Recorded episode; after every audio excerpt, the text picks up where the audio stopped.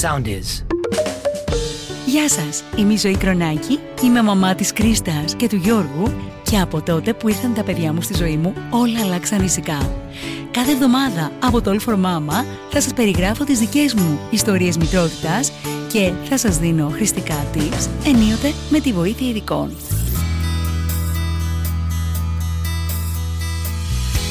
Σήμερα λοιπόν θα μιλήσουμε για τα συμπτώματα της εγκυμοσύνης. Κάθε εγκυμοσύνη είναι διαφορετική. Πολλές γυναίκες ωστόσο περιγράφουν τα πρώτα συμπτώματα με έντονες ναυτίες, ζαλάδες και κόπωση. Προσωπικά θεωρώ ότι ήμουν τυχερή, μιας και και στις δυο μου εγκυμοσύνες δεν είχα αρχικά τουλάχιστον κανένα σύμπτωμα. Σιγά σιγά και σταδιακά στο πρώτο τρίμηνο άρχισαν να εμφανίζονται κάποια πρώτα συμπτώματα που ωστόσο δεν ήταν ιδιαίτερα έντονα Σήμερα θα ενημερωθείτε για τα πρώτα συμπτώματα της εγκυμοσύνης από έναν γνωστό και διακεκριμένο γυναικολόγο και μάλιστα τον δικό μου γυναικολόγο, τον Χάρη Χινιάδη.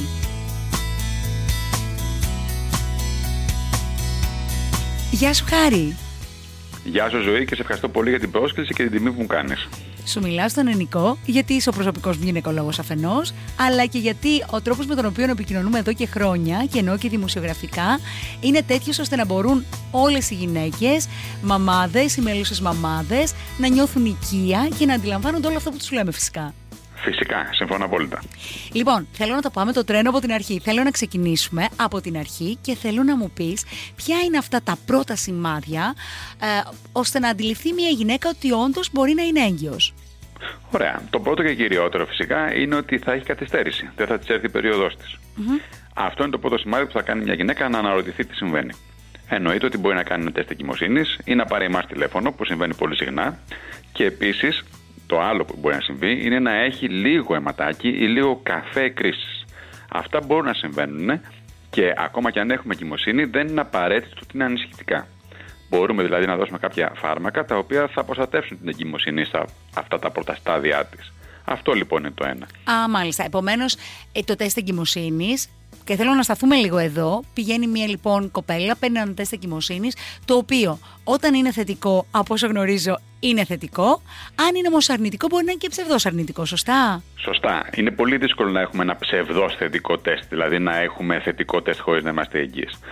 Mm-hmm. Όμως αντίθετα, είναι λίγο πιο εύκολο, αν έχουμε αραιά ούρα για παράδειγμα, να έχουμε ένα αποτέλεσμα το οποίο είναι αρνητικό, επειδή δεν έχουμε αρκετή από τη χωριακή ορμόνη στα ούρα μας ώστε να βγει το τεστ θετικό. Από εκεί και έπειτα, έχοντας λοιπόν ένα ε, θετικό τεστ εγκυμοσύνης, η γυναίκα απευθύνεται στο γυναικολόγο της. Χρειάζεται να ξεκινήσει να κάνει κάποιες ε, χωριακές; Όχι απαραίτητα. Αν δηλαδή έχουμε μια γυναίκα η οποία δεν έχει ένα κακό ιστορικό με αποβολές ή με υπογονιμότητα ή οτιδήποτε άλλο, δεν είναι απαραίτητο να κάνουμε χωριακές, δηλαδή να ελέγχουμε αιματολογικά πώς εξελίσσεται αυτή η εγκυμοσύνη. Να πούμε ότι ένα ακόμα πολύ σημαντικό στοιχείο είναι το πρίξιμο του στήθους. Είναι αρκετά έντονο σε, σε μερικές γυναίκες και επίσης είναι και σταδιακά αυξανόμενο. Αυτό λοιπόν είναι κάτι το οποίο άλλες γυναίκες τις κάνει να νομίζουν ότι είναι έγκυες, χωρίς απαραίτητα να είναι. Άλλες γυναίκες όμως επίσης τις ειδοποιεί ότι κάποια προσπάθεια που έχουν κάνει, είτε φυσική είτε με υποβοηθούμενη αναπαραγωγή, έχει πετύχει. Μάλιστα. Η καθυστέρηση της περίοδου ε, αυτή η ευαισθησία στο στήθος, η οποία όπως μου είπες, όσο περνάει το διάστημα, γίνεται όλο ένα και περισσότερο και μπορεί να δει η γυναίκα το στήθος της να πρίζεται σιγά σιγά και παροδικά στη διάρκεια της εγκυμοσύνης.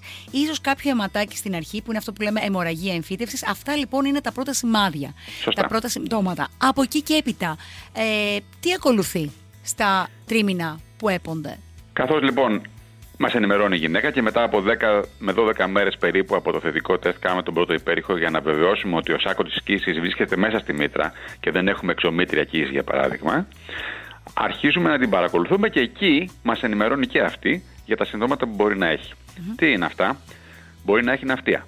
Μπορεί να έχει ζάλι δηλαδή, Μπορεί να έχει εμέτους μπορεί να έχει τραβήγματα στη μήτρα τα οποία πολλές φορές ανησυχούν τις γυναίκες. Δηλαδή χαμηλά στη λεκάνη καθώς η μήτρα μεγαλώνει σημαίνει ότι τραβάει και τους συνδέσμους της και κάποιες γυναίκες έχουν τραβήγματα και πονάκια οι οποίες τις ανησυχούν αλλά δεν είναι πάντα κάποιο πρόβλημα από αυτές. Έτσι.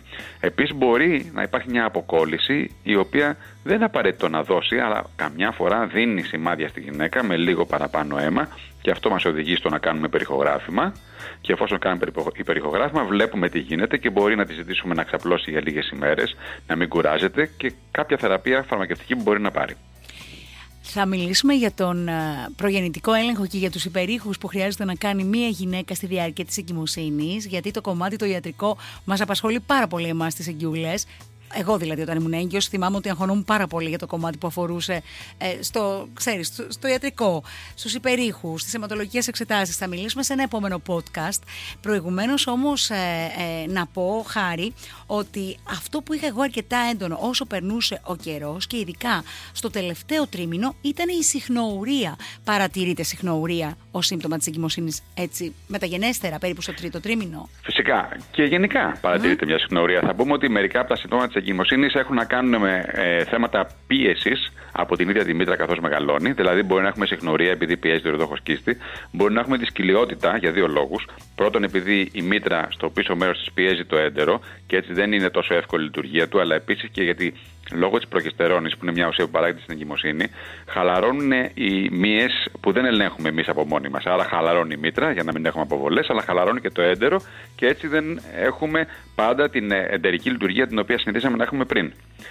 Άλλα πιθανά συμπτώματα στην εγκυμοσύνη είναι οι μικητιάσεις και οι ουρολιμώξει, γιατί το ανσωπητικό σύστημα της γυναίκας, προκειμένου να μην αποβάλει αυτή και να μην αναγνωρίσει το έμβριο ως ξένο σώμα, πέφτει, χαλαρώνει και το ανισοπητικό σύστημα. Το αποτέλεσμα είναι ότι από τον κόλπο και από την ουρίθρα που είναι πολύ μικρή στι γυναίκες μπορεί να έχουμε ουρολιμώξει ή μικητιάσεις, οι οποίες είναι πάρα πολύ συχνές. Και για να προσθέσω κάτι σε αυτό που είπες πριν, οι γυναίκες δεν πρέπει να ανησυχούν πάρα πολύ. Κάνουμε πάρα πολλές εξετάσεις, κάνουμε πάρα πολλούς υπερήχους. Εννοείται αυτό, γιατί σε μια σύγχρονη κοινωνία με ανεπτυγμένη την ιατρική πρέπει να παρέχουμε όλα αυτά που υποσχόμαστε. Όμως η πραγματικότητα είναι ότι η συντηρητική πλειοψηφία των εγκυμοσυνών πάνε πάρα πολύ καλά. Εγώ θυμάμαι λοιπόν ότι κάτι άλλο που είχα αρκετά έντονο ήταν μια περίεργη μεταλλική γεύση. Και νομίζω ότι έχουμε έτσι μια αυξημένη ευαισθησία στις μυρωδιές στη διάρκεια της εγκυμοσύνης, σωστά; Αυξημένη ευαισθησία στις μυρωδιέ, διαφορετική γεύση για κάθε γυναίκα. Άλλες γυναίκες μπορούν να φάνε τα πάντα. Άλλες σου λένε ότι δεν μπορώ να πιω τίποτα άλλο εκτός από κοκακόλα. Άλλες δεν μπορούν να αντέξουν καμία μυρωδιά. Και αυτά σε κάθε γυναίκα είναι διαφορετικά. Οι περισσότερες γυναίκες πάντως δεν έχουν έντονα συμπτώματα ναυτία, ούτε έντονους εμέτους. Υπάρχουν όμως κάποιες, τις οποίες φτάνει να νοσηλεύσουμε και στο νοσοκομείο. Η πραγματικότητα όμως η πλειοψηφία δεν έχει κανένα πρόβλημα απολύτως. Και το πολύ βασικό είναι να πούμε να μην αγχώνονται και οι γυναίκες που μπορεί να μην έχουν έτσι έντονα συμπτώματα εγκυμοσύνη, γιατί δεν σημαίνει απαραίτητος ότι επειδή το πρώτο διάστημα δεν έχει συμπτώματα, κάτι δεν πάει καλά. Έτσι δεν είναι, δεν είναι μύθος και αυτό. Απόλυτα ακριβές. Ειδικά στην υπογονιμότητα και στην εξωματική, που δίνουμε και περισσότερα φάρμακα από ότι σε μια φυσιολογική κοίηση, οι γυναίκες προσπαθούν να καταλάβουν από πριν, πριν κάνουν το τεστ, πριν φτάσουν οι μέρες δηλαδή σωστές, αν έχουν μείνει έγκυες. Εκεί λοιπόν η αλήθεια είναι ότι αυτά τα συμπτώματα δεν είναι απόλυτα. Δεν είναι δηλαδή ότι επειδή έχω φούσκωμα ή δεν έχω φούσκωμα, έχω μείνει ή δεν έχω μείνει έγκυος. Πρέπει κάθε γυναίκα να αντιμετωπίζει με ψυχραιμία και με ηρεμία τα συμπτώματά της και να τα συζητάει μαζί μας. Μάλιστα. Και τέλος οι καούρες, να πω ότι ε, αυτό θα το, έτσι, θα το καταθέσω ως προσωπική εμπειρία ότι παιδιά, εγώ στο τρίτο τρίμηνο είχα τρομερές καούρες, ειδικά στον τελευταίο μήνα. Πήγαινα λοιπόν στο ιατρείο, στο χάρη και του έλεγα: Έχω τρομερές καούρες. Νομίζω ότι το παιδί μου θα γεννηθεί με πάρα πάρα πολλά μαλλιά. Μου έλεγε λοιπόν ο χάρης του ζωή μου, επιστημονικότατο αυτό που μου λες, η προσέγγιση σου απίστευτη. Δεν υπάρχει τέτοιο πράγμα. Είναι αυτό που λίγο λέγανε, ξέρεις, αναπαρήγαγαν οι παλιοί ε, οι γιαγιάδες μας, οι μαμάδες μας, ότι καούρες ίσον μαλλιά στο παιδί. Τελικά όμως πρέπει να σου πω ότι διαψεύστηκες, γιατί το δικό μου το παιδί με τις πολλές καούρες βγήκε με πάρα πάρα πολλά μαλλιά. Έτσι. Η αλήθεια λοιπόν είναι ότι αυτό συνδέεται πλήρως με αυτό που είπα πριν για τους ε, μυ οι οποίοι χαλαρώνουν και ανάμεσα σε αυτούς που χαλαρώνουν είναι και αυτοί οι οποίοι συνδέουν τον ισοφάγο με το στομάχι. Το αποτέλεσμα είναι ότι ειδικά καθώς μεγαλώνει η μήτρα και πιέζει το στομάχι και τα περιεχόμενά του προς τα πάνω, περνάνε κάποια υγρά προς τον ισοφάγο και εκεί μπορεί να δημιουργήσουν ένα αίσθημα καύσου, την καούρα που λέμε δηλαδή. Μάλιστα. Αυξανόμενη λοιπόν της εγκυμοσύνης, του μεγέθους της μήτρας και επειδή έχουμε και τις κατάλληλες ορμόνες στην εγκυμοσύνη, μπορεί όντως να έχουμε καούρες και φυσικά επιτρέπεται να παίρνουμε φάρμακα τα οποία τις αντιμετωπίζουν. Όπως γενικά με τη σύμφωνη γνώμη του γιατρού, υπάρχουν πάρα πολλά φάρμακα που μπορούν να, παίρνουμε, να παίρνουμε στην εγκυμοσύνη, είτε αυτά είναι παυσίπονα, όπως η παρακεταμόλη για παράδειγμα, που είναι πολύ διαδεδομένο, ή αντιβιωτικά, ή και μια ολόκληρη ομάδα φαρμάκων που επιτρέπονται στην εγκυμοσύνη και μας βγάζουν πολύ συχνά από δύσκολα, από δύσκολα προβλήματα και δύσκολες καταστάσεις. Συμπληρώματα διατροφής, καλό είναι να παίρνουμε στην εγκυμοσύνη; Η αλήθεια είναι πως ναι. Έτσι κι αλλιώς χρειαζόμαστε το φιλικό οξύ, το οποίο ξέρουμε ότι πρέπει να το παίρνουμε κατά τη διάρκεια της προσπάθειας για σύλληψη και μέχρι σίγουρα τη 16η εβδομάδα της κοίησης, επειδή βοηθάει στη σωστή ανάπτυξη της πονδυλική στήλης, για να το πω απλά, του παιδιού. Και σίγουρα κάνουμε εξετάσεις για να δούμε αν χρειαζόμαστε σίδερο, αν χρειαζόμαστε βιταμίνη D, μαγνήσιο και άλλα συμπληρώματα διατροφής. Στη σύγχρονη κοινωνία, όπου όλοι εργαζόμαστε σκληρά, ειδικά όταν δεν έχουμε καραντίνα λόγω του COVID, έτσι, ε, είναι πολύ δύσκολο να ακολουθήσουμε ένα σωστό πρόγραμμα διατροφής με τα φρούτα που πρέπει, τα λαχανικά κλπ. Άρα λοιπόν τα συμπληρώματα διατροφής που είναι επιτρεπτά κατά την εγκυμοσύνη, ναι, είναι μια καλή σύσταση, μια καλή οδηγία. Μάλιστα. Χάρη Χινιάδη, αγαπημένη μου γυναικολόγε. Σε ευχαριστώ πάρα πολύ. Είμαι ευτύρα και γυναικολόγος, διακεκριμένος και πάντα δίπλα μας για να μας παρέχει τις δικές του πολύ πολύ χρήσιμες συμβουλές και πληροφορίες. Σε ευχαριστώ που σήμερα ήσουν στο podcast του All for Mama. Και εγώ σε ευχαριστώ πάρα πολύ. Καλή συνέχεια. Γεια σου, ζωή.